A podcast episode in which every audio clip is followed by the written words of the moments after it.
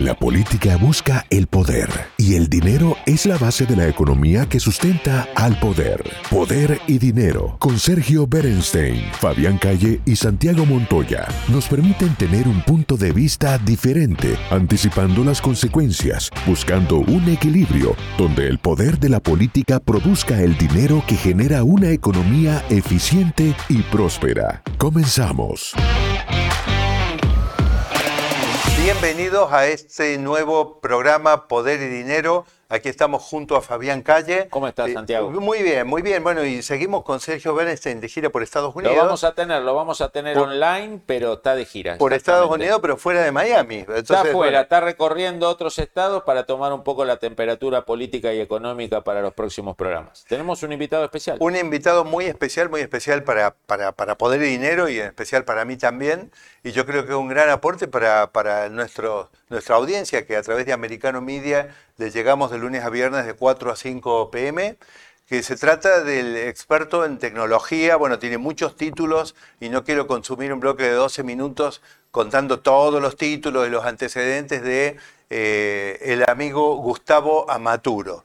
Es licenciado en economía, tiene, como dije, un montón de títulos, muchos antecedentes, una vasta actividad empresaria, pero sobre todo es un gran experto en los temas tecnológicos. Y eh, es alguien que eh, le estoy presentando en este momento junto a Fabián a nuestra audiencia. Bienvenido, Gustavo Amaturo, a la audiencia de Poder y Dinero. Bienvenido, Gustavo. Hola, ¿cómo les va? Mucho gusto, un gusto compartir con ustedes y con la audiencia estos minutos. Bueno, Gustavo, eh, la tecnología nos ha cambiado eh, mucho. Muchas veces nosotros nos entretenemos viendo la última versión del smartphone y qué aplicativo bajamos, pero en otras entrevistas, por ejemplo, supongamos un desarrollador inmobiliario nos cuenta cómo cambian las preferencias de la gente en relación a su lugar de trabajo y a cuántos tiempos de desplazamiento aceptan como normales para configurar su, vida. Y ellos quieren entonces darle un dinamismo al mercado inmobiliario para que las personas vayan cambiando de ubicación a medida que cambian de actividad laboral. La gente hoy no acepta viajar una hora, una hora y media para llegar a su lugar de trabajo. Pero eso, en realidad, eh, es un cambio que es bastante importante para lo que son la vida diaria de la gente y los desarrollos inmobiliarios. Pero la tecnología me parece que al ser humano le viene produciendo un impacto mucho más grande. Y eh, yo en charlas que he tenido contigo, eh, Fabián, hemos arrancado del renacentismo, Sí. pasado por etapas oscurantistas. Esto no tiene que ver con que nuestro No, no. amigo y colega Sergio Vélez no esté presente, Nada que pero, ver con eso. pero quiero decir, Francisco, eh, este, eh, yo creo que hay que avanzar eh, en este tema y se me mezclan un poco las cosas, pero con Gustavo quiero eh, avanzar ahora, arrancar desde tan, eh, desde tan atrás. ¿Qué nos está Mirá, cambiando la tecnología, Gustavo? Así es, Santiago, mira, eh, vos definiste, diste un ejemplo muy claro y es un ejemplo que, se puede percibir, como es el tema de los hábitos eh, laborales, gente que se queda a trabajar un poco más en casa, gente que prefiere no agarrar el auto para ir a trabajar. Eh, hay hábitos que son perceptibles, hay cambios eh, relacionados con la, con la evolución de la sociedad, la evolución de la tecnología y la evolución del hombre mismo que se pueden percibir, que los vivimos. Pero hay un montón de cambios, y probablemente igual o más trascendentales que, las costumbres, que se van dando sin que seamos realmente conscientes que se van produciendo. Eh, hace 20 años, ¿quién hubiera pensado que podíamos hacer todas las cosas que hacemos con los teléfonos hoy? Hoy casi es impensado salir de casa sin un celular.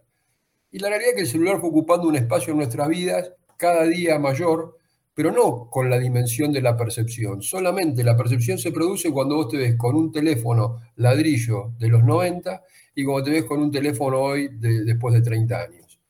Esos procesos paulatinos se van dando sin tener una verdadera conciencia del, del- valor y del cambio de vida que produce.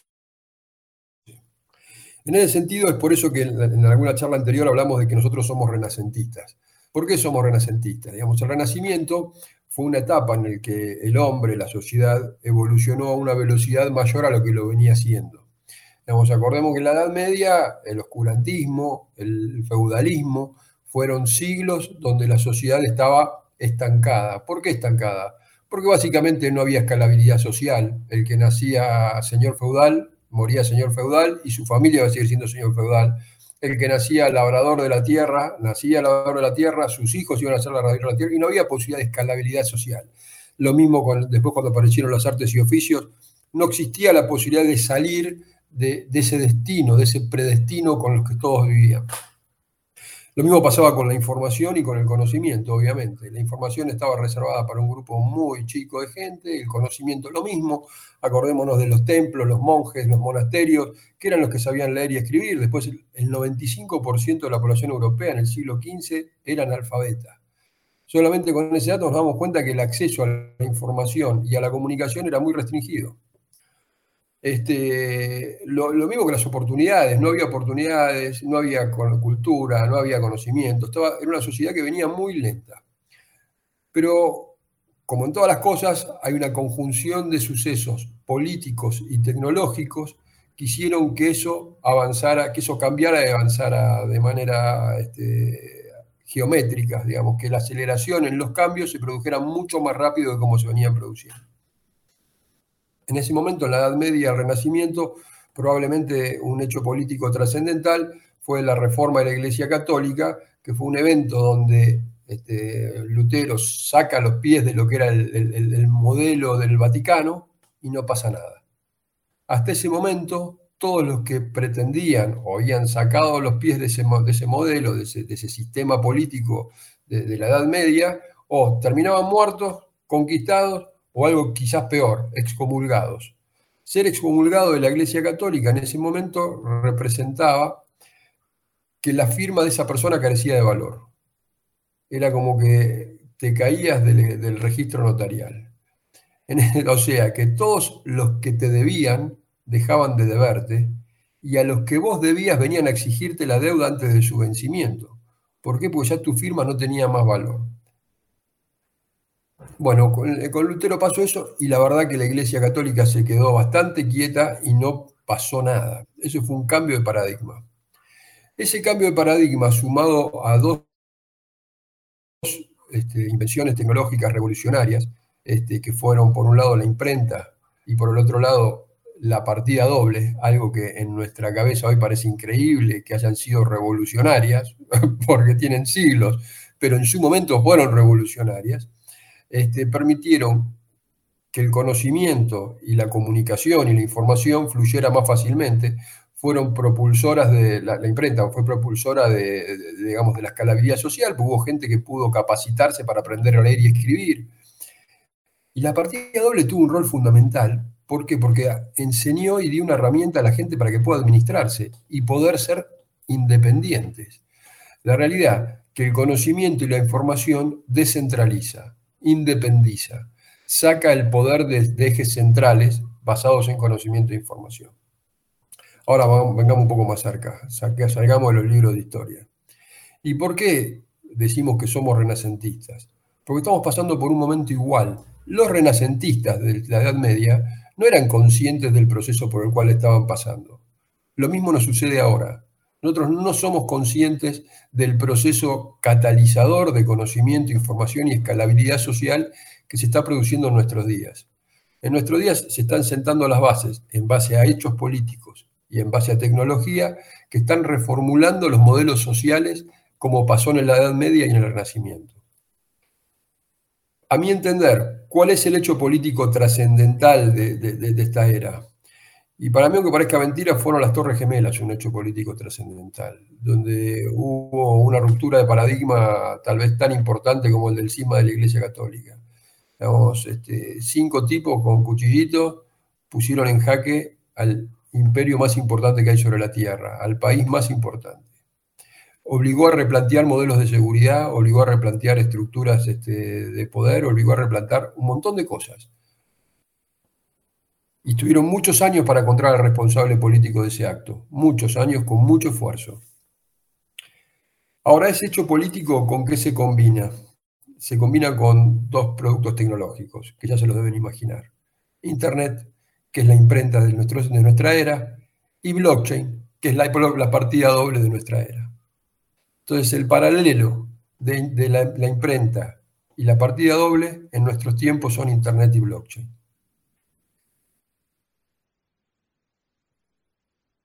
Y así es que somos renacentistas. Aprovechemos y seamos observadores de hechos únicos, digamos, no la evolución de la sociedad no se produce a las velocidades con las que nosotros estamos viendo toda la, todo el tiempo. Uno agarra la evolución del hombre y ve que son siglos y siglos y siglos de un mismo status quo. Bueno, pero ahora no, nos hiciste recorrer 500 años. A alta velocidad. En 9 minutos o en 10. Y yo quiero cerrar, eh, eh, digamos, resumir el concepto de este bloque porque en el próximo lo quiero. quiero ahora. Quiero, claro, quiero que nos diga qué es lo que va a pasar. venir qué es lo que viene ahora. Pero entonces, la imprenta de aquella época es Internet y la eh, partida doble es el blockchain.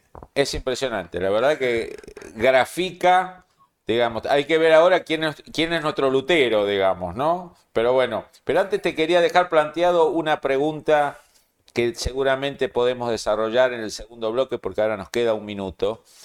Esta, uno fue formado, lo han educado con la idea que la tecnología libera, descentraliza, empodera. Ahora lo que uno empieza a ver, por ejemplo en el caso de China, es cómo la tecnología ayuda al control autoritario y totalitario, ¿no? O sea, en Occidente la tecnología descentraliza y empodera.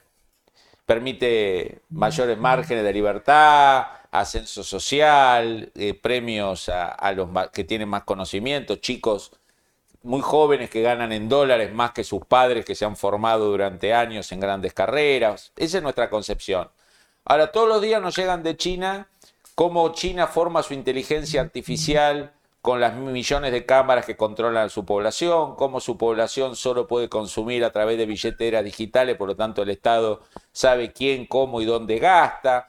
O sea, creo que como siempre, la tecnología tiene dos Puede ser mal usado o bien usado, pero dejemos esto para Lo el dejamos para el segundo bloque y cuánto miedo o cuánta esperanza le tenemos que tener la tecnología en las décadas que vienen. El análisis sobre el poder y dinero concluye por hoy. Seguimos con los cálculos y proyecciones para ofrecerles nuevas herramientas que les ayuden a tomar mejores decisiones. Hasta el próximo programa.